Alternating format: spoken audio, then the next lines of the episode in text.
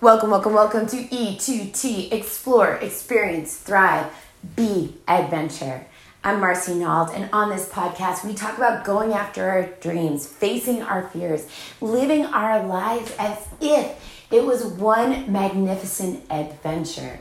Whether that is enjoying great food, being around people that lift you up, going after sports, being an entrepreneur, whatever it is for you all that matters is that you remember that you have one life, one body, one playground earth, and it's meant to be an adventure. Today, I am talking about fear, and I know I talk about this quite a bit, but fear is the number one reason that most people stay in situations where they're not happy or they don't go after their dreams or they're afraid to step out of their comfort zone. And I've been learning so much about fear in the last couple of years of my life. And I wanted to share a story today about four millionaires and about facing my fear, having it happen, and realizing that it can be the greatest gift ever when your fears do come true. And I know that sounds crazy. I mean, come on, when we have our nightmares at night and we wake up and our heart is pounding, we're not thinking, oh, please let me have this happen in my life so that I can face it and move on, right? But just stick with me for a moment and I will explain. So, back in 2015, I believe, I was in the Dominican Republic and I had been traveling with my salsa group, and we were had just dispersed, and I was alone on a beach in the northern part of the Dominican. And I went down for dinner, and there were four men in the restaurant, and I was the only one else, uh, the only other person there. And they invited me to come and join them, and I did. We were all sitting, having mojitos or tequila, and I listened to their conversations. All four of them had come in to surf the perfect wave. Two hurricanes had hit the area recently and it had caused this massive wave. Now, I have talked about this story before, but I think it is so important to listen to the key facts that came out of what these men said to one another. Now, as the four of them were sitting them there, one was saying, that he was developing real estate just across the street. And he had signed a check for $500,000 and it was just the beginning of the down payment. 500,000 of his own money. And he's like, I don't know, I've got buyer's remorse. I'm not sure about this one. I'm really not sure about this one. And the other three guys are laughing and they're saying, Are you ever sure? Do you ever know how it's going to work out? But right now, your brain is like messing with you, dude. Of course you're afraid. It's the beginning. You're thinking about all the things that are going to go wrong, but you've been here before. And the other guy says, Do you remember how hard it was to make your first million? The third guy is just like, Oh, please. It took me 10 years. I went broke three times. I had nothing. I never thought it was going to happen. And the fourth guy, the one who had flown in on his private jet just to stay up all night, drink, and go surf the perfect wave to get back on a plane to go back to the United States said, lose my first million? More like 10. He's like, I put all I had into this development. I was going to make so much money. And then the bottom fell out. For years, I couldn't do anything about it. I had to just sit there with the collectors calling me. I had to sit there wondering what I was going to do. He's like, it was so bad the banks didn't even want the land back. I couldn't even give it back to the damn bank. And there was my $10 million just sitting there, gone. He was the one that came in on the private jet. He was the one that, after so many years, succeeded the biggest.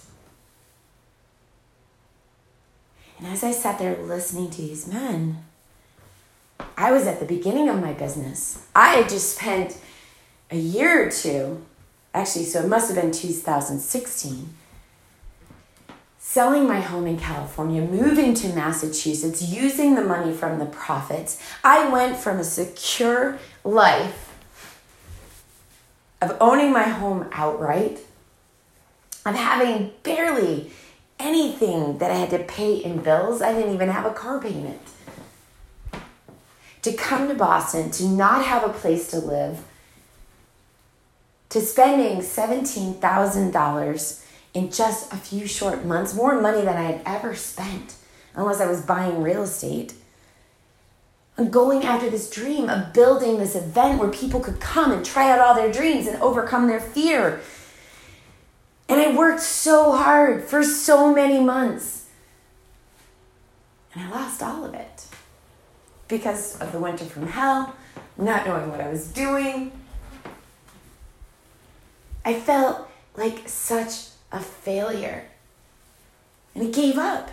I walked away. And then the next opportunity came.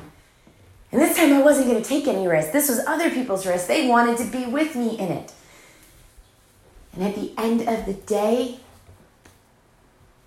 after I'd met these men, after I'd seen their success, I went after my dream and I failed even bigger.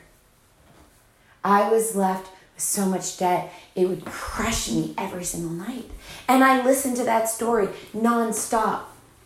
I was like, I gotta survive, I gotta survive, I gotta get out of this. And you have to understand, I grew up in a home that was poor. I grew up with my parents under so much credit card debt that they were constantly refinancing and trying to get out. They both went bankrupt. There wasn't a person in my life by the time I was in my mid 20s that hadn't gone bankrupt from credit card debt. I saw everybody, and it was literally my worst fear to ever have any debt whatsoever. It's why I would work to buy my homes outright. It's why I would work to buy a car outright and not get the one that I necessarily desired. 101 dreams, not one part of it not one part was ever on credit. I lived with such a fear of being in debt I would never take that risk. But now I had a company. Now I had a situation from taking a risk that caused me to face my biggest fear. And for years, years after the event happened, it's been two years now,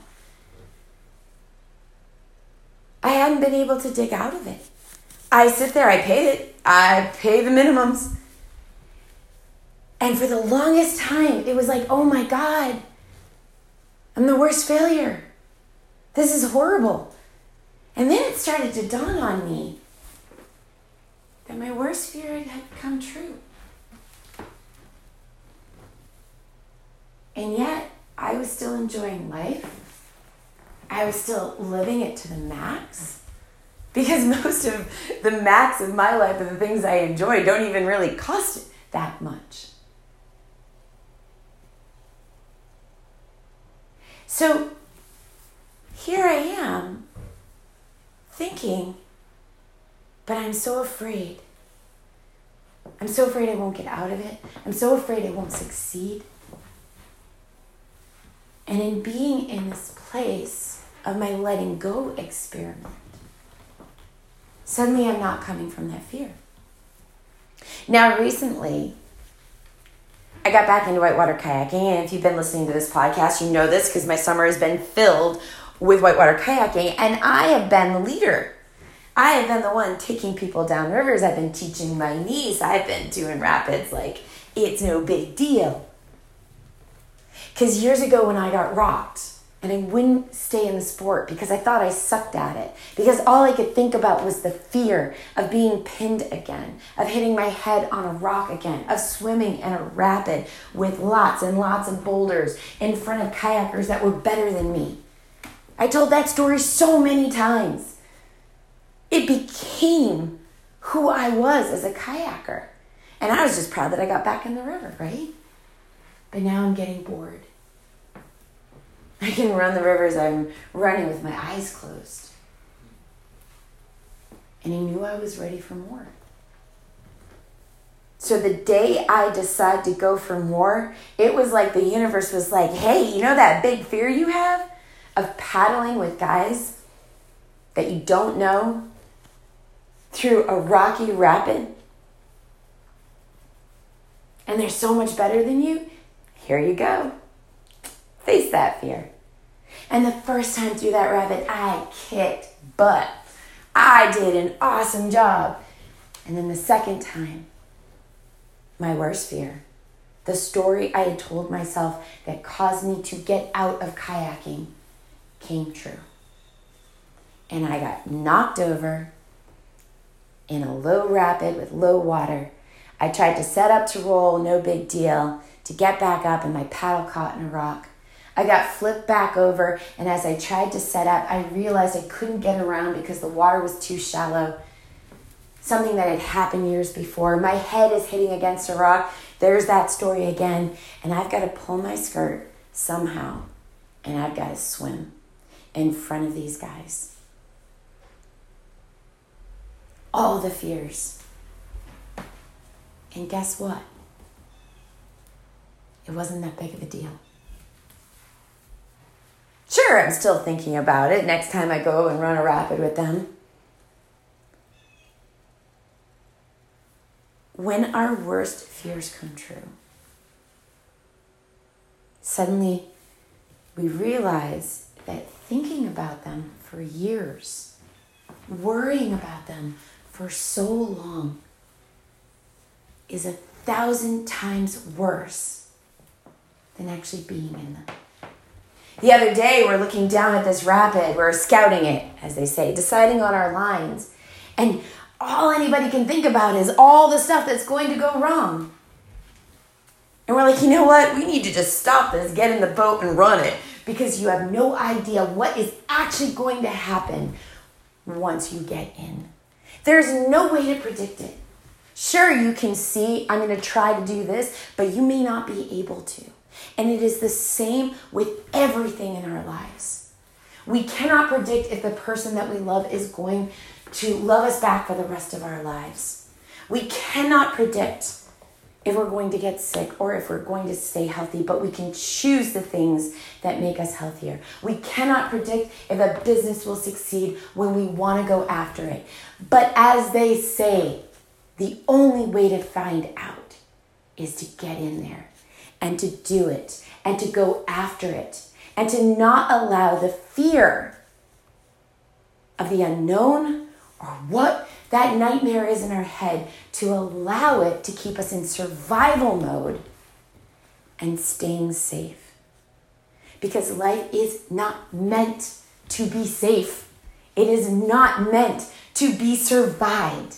It is meant to be explored and expanded in whatever way is right for you. That doesn't mean you have to start a business. That doesn't mean you have to go out and whitewater kayak. But it does mean you might need to write the first words on a page and go over and over and over it and find out you suck. And then learn to be better. It might mean opening your heart up to someone that you love that may not love you back and be okay with it. It might mean going after a huge dream, and in the end, you don't get it, but you had the journey in the process. And when you explore just for the experiences, you allow yourself to thrive because no matter what, you will learn you will grow. But if you stay in safety, in a place where you're not happy, dousing your desires, pushing them down so deep, I can guarantee you will live within that fear in a life in a box where you can never be free. If you are ready to start your journey, to become more confident, to fall so madly in love with yourself, go and start the three day confidence and self love experience at marcinault.com. join our tribe, join our growing community of people that are going out there and saying one life, one body, one playground earth. I will be adventure. I will explore, I will experience, and I will thrive. If you enjoy this podcast, please share it, comment below, and let's build a world where we're okay with fear, we're okay with failure, we're okay with mistakes because they lead to the greatest success.